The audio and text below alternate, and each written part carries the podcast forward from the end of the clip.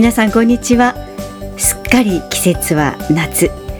見る景色が 4K テレビのように青い空白い雲深い緑の山そしてグリーンブルーの写真のような澄み切った海が最高です。これは私の自宅から見える景色を言葉で説明してみましたが、えー、沖縄北谷の景色です。沖縄の夏は本当に色鮮やか。かなりカラフルですよね。皆さんのところから見える景色はどんな感じですか？フルーツラジオパーソナリティの中根美智子です。えなんやかんや一年の半分が過ぎ折り返し地点に差しか差し掛かりましたね、えー、早いですね。この言葉が口癖のようになっていますが、えー、時間は着実に時を刻んでいます。私も人生半世紀を過ぎましたので、聖書の詩編90編10節には、私たちの弱いは70年、健康でも80年とあります。私の周りには80歳を超えた健康な方々が多くいらっしゃいますが、この聖書の言葉からも人生は70年、80年と言われていまして私も残り20年か30年ということになると、えー、この地上での人生はまあそれはそれは短い人生だなと、えここに来て、え思うわけです。えー、神は永遠の方で私たち人には永遠を思う思いが与えられているということです。えでも人間の思いはこの地上の時間にとても影響を受けていますから永遠を考えるときにすごく途方もないことのように感じられてしまいます。時間ということを考えるとき最近とても深く心に思わされていることは人の時間と神の時間が違うということです。私たちは祈りを持って神様に近づきいろんなことを神の前で祈ります。そして私たちの期限付きの祈りを捧げることがよくありますね。私もありますので、でも私たちの思う希望の通りの時に祈りが聞かれるというのは、えー、必ずしもありません。私たちにはもう今のこの祈りを神様に答えてもらわないといつまでこの祈りに対する答えをいただかないといけないという思いで祈ってしまいますが私たちの願い通りの時に祈りが答えられるとは限らないわけです。どうしてですか？と何度も神様に尋ねることがありましたがでも最近やっと神様の時間は私たちの時間とは全く違うということに気づかされました。今更？という感じですが。えでも実感したのは本当にここ最近ですね。どんなに私たちの時間を訴えてもどうしても答えられないことが何度もありそこでしっかり心に刻みつけられたのが神の時は私の時とは違うということです。神様は絶対に遅くなることはありません。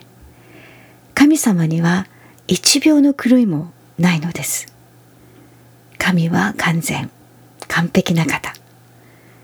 神に間違いはないと知るとき私たちは神様の誠実さ公正さを知ることができます。聖書ヨハネの福音書の11章でラザロの死からの蘇りについて書かれているところがあります。ラザロは病気で死にました。そしてもうすでに4日経っていました。病気で苦しんでいる状態の時にイエス様は、えー、ラザロが病気であることを聞かされていました。そしてラザロの2人の姉妹から、えー、ぜひ早く来てほしい祈ってほしいとお願いされていたにもかかわらずイエス様は父なる神のご計画をご存知でしたからすぐにラザロのところに駆けつけることはしませんでした。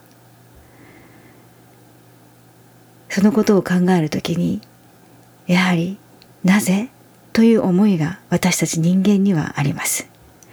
しかしイエス様はこのように言われました。この病は死で終わるだけのものではなく神の栄光のためのものです。神の子がそれによって栄光を受けるためです。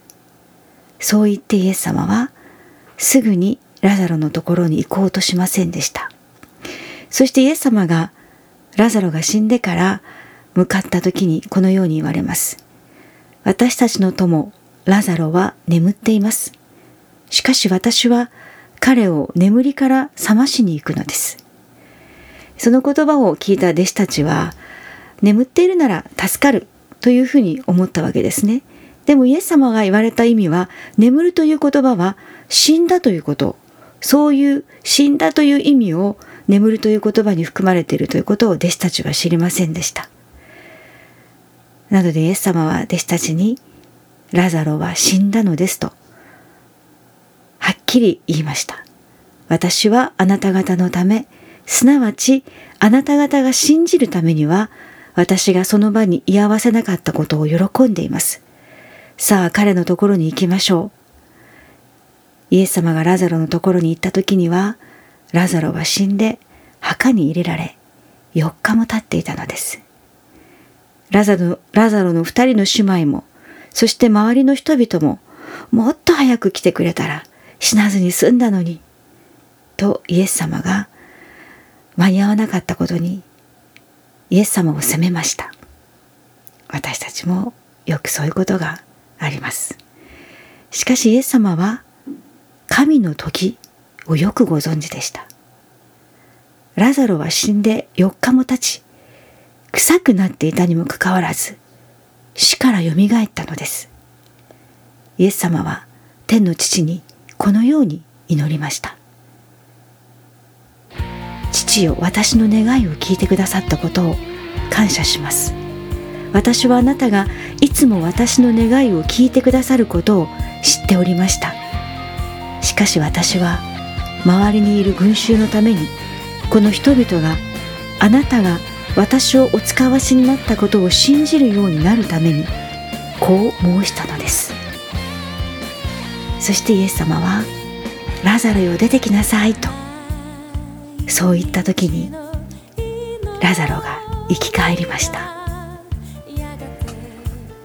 この箇所から人の時間神の時間全く違う領域だということが分かります。人の時間に神が間に合わなかったとつぶやくことが愚かだということです。でも人は人の時間に合わせない神に怒ったり愚痴ったり責めたりするものです。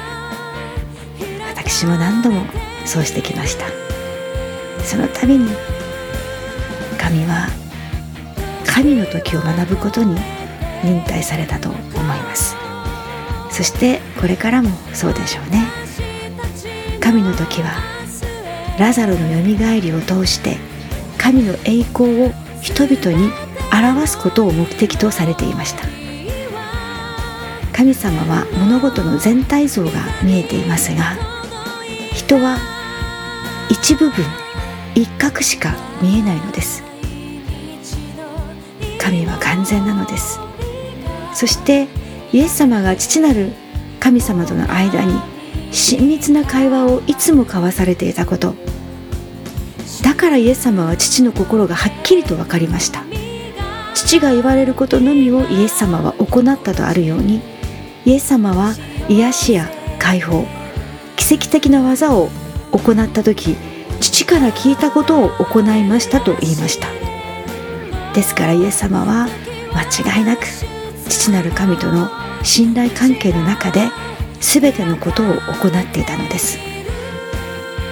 これを考えると本当に父なる神様とイエス様の揺るぎない信頼関係交わりの親密さすごいなと思うんですね。